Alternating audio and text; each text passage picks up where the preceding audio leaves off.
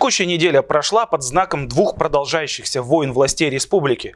То с собственными застройщиками, то с мнимым вражеским Татарстаном. Привет, это канал «Время свободных» и итоги недели с Рамилем Рахматовым.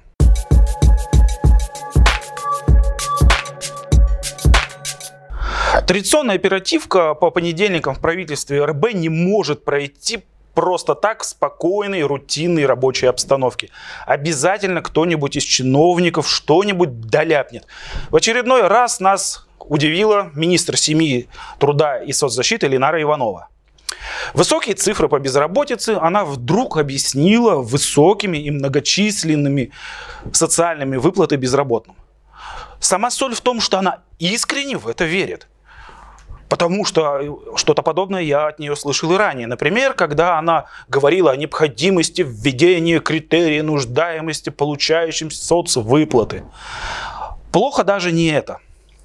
Плохо то, что слушавшие эту чушь чиновники верят или делают вид, что верят в эту самую чушь.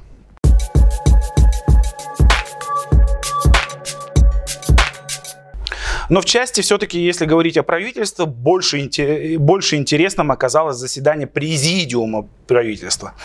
Там премьер Андрей Назаров уволил и отправил в отставку председателя Госжилстройнадзора Башкирии Ильдара Шафикова. Официальная версия, формальный подход э, к росту тарифов по ЖКХ, в частности по Баш РТС.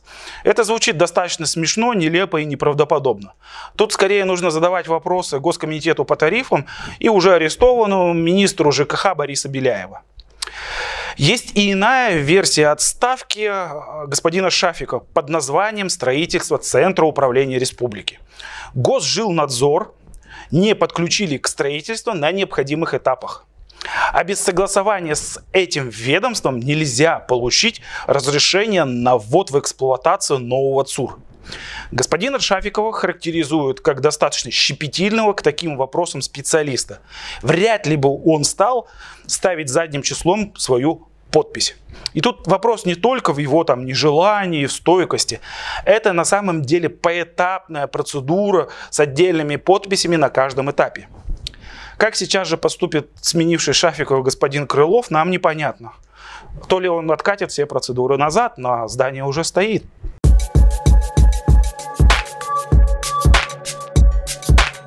В какой-то абсурд превращается холодная война с соседним Татарстаном.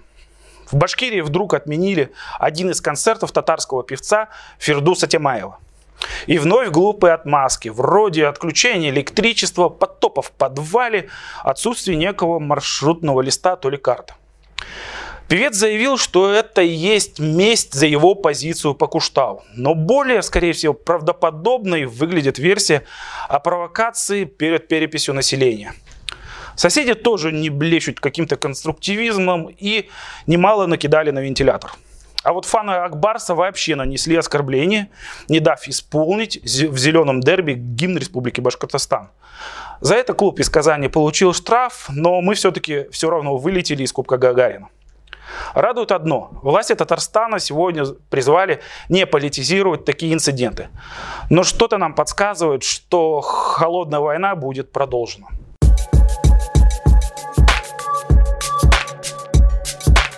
Продолжает также развиваться история с объединением двух вузов. В Уфу приехал заместитель министра образования и науки России Дмитрий Афанасьев. И тут возникает вопрос интерпретации его заявлений в Уфе. Власти и ее СМИ вдруг завещали о безусловной поддержке Москвы идеи объединения. Противники же слияния вузов говорят, что инициатива поддерживается как эксперимент каких-то провинциалов, подопытными Кроликова, которого они не хотят быть. Плюс ничего все-таки не прозвучало о гарантиях на какие-то дополнительные средства и о том пресловутом миллиарде. Посмотрим, как будут развиваться события.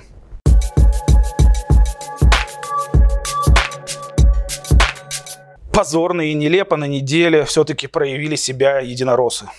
Тупо стащив идею у коммунистов, они внесли в госсобрание и приняли закон Республики Башкортостан о детях войны. Они много лет его торпедировали, а тут вдруг накануне выборов расчехлились. В этом э, лицемерии прямо поучаствовал и главный единорос Башкирии Ради Хабиров. Спекулировать на святой теме войны таким образом, ну, это уже слишком too much. По моему субъективному мнению, жулики и воры остаются и в Африке жуликами и ворами.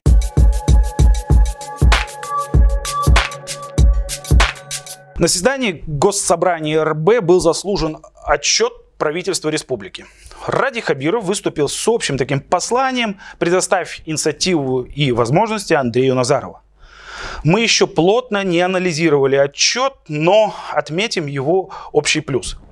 В нем было мало конфликтности, но общий минус – это все-таки некая его какая-то поверхностность. Если же говорить о позитивных цифрах, в докладе премьера, например, по безработице, то отсылаю вас к докладу Ленары Ивановой. Федералы же говорят о том, что в Башкирии никак не могут выйти на доковидный уровень безработицы. Верят же в другие какие-то позитивные цифры о росте, о динамике. Это одно и то же, что верить в цифры Баштата. Например, о средней зарплате свыше 50 тысяч рублей по нашему региону. Не понравилось нам в докладе, что Андрей Геннадьевич дал понять, что передел на строительном рынке Уфы продолжится. Он сказал, что зайдут все-таки сторонние игроки. Не Гранелли и Садовое кольцо часом он имел в виду. Кстати, после нашей публикации о застройке на Новомостовой представители Садового кольца заявили, что к этой планам точечной застройки они отношения не имеют. Снова посмотрим. Но на заседании случился один все-таки некрасивый, но вполне себе обычный эпизод. Вслед за Назаровым с него ушли все члены Кабмина, включая представителей социального блока. Им почему-то стало неинтересно слушать страшные цифры о детских суицидах, детской преступности, насилии, о детях-сиротах и прочих э, цифрах из доклада детского омбудсмена. Вот оно, ваше человеческое лицо. Но вернемся к Андрею Назарову. Общение все-таки со СМИ он продолжил после заседания э, в Госсобрании. Он сообщил, что не верят э, в умысел и преступление и воровство в действиях экс-министров Кучербаева и Беляева. Напоминаем, что они сейчас находятся под домашним арестом по подозрению в превышении должностных, должностных полномочий. Мол, это недоработки, а не какой-то преступный умысел. Ой, Андрей Геннадьевич, немного ли вы на себя берете, чтобы указывать генералам Чернятьеву и Серошеву Субподрядчики, работавшие с ГКУ УКС, мне неоднократно называли цифру в 7%. Ну, или минимум полтора миллионов рублей в качестве откатов. Схема же строительства и подрядов без торгов через УФСИН очень-очень мутная. На это не нам, а вам указывали из Нижнего Новгорода. Вы что, умнее полпреда президента РФ? Впрочем, поверим в вашу оговорку, что вам в этой истории мало что известно, а то, что известно, вам известно из СМИ.